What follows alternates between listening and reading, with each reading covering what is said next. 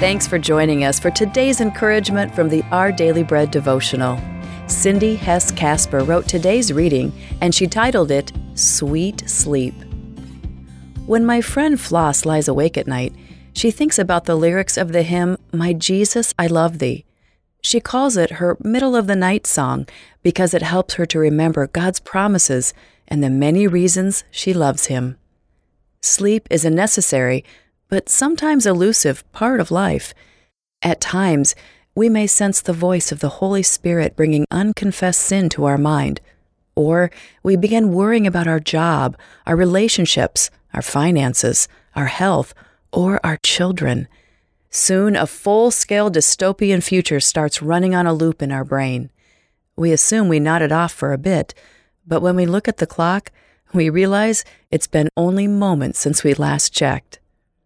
In Proverbs 3, verses 19 through 24, King Solomon suggested that we can receive sleep benefits when we embrace God's wisdom, understanding, and knowledge. In fact, he claimed, They will be life for you. When you lie down, you will not be afraid, and your sleep will be sweet. Maybe we all need a middle of the night song, prayer, or Bible verse to softly whisper to help us shift our jumbled up thoughts to a mind fully focused on God and His character. A clear conscience and a heart full of gratitude for God's faithfulness and love can bring us sleep that's sweet.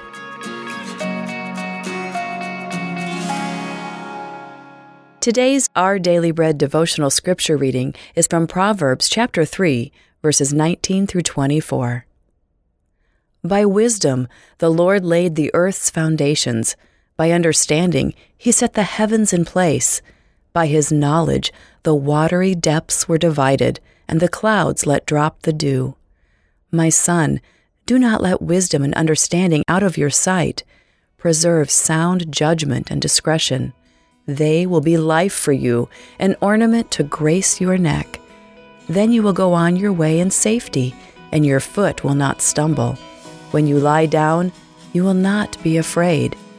When you lie down, your sleep will be sweet.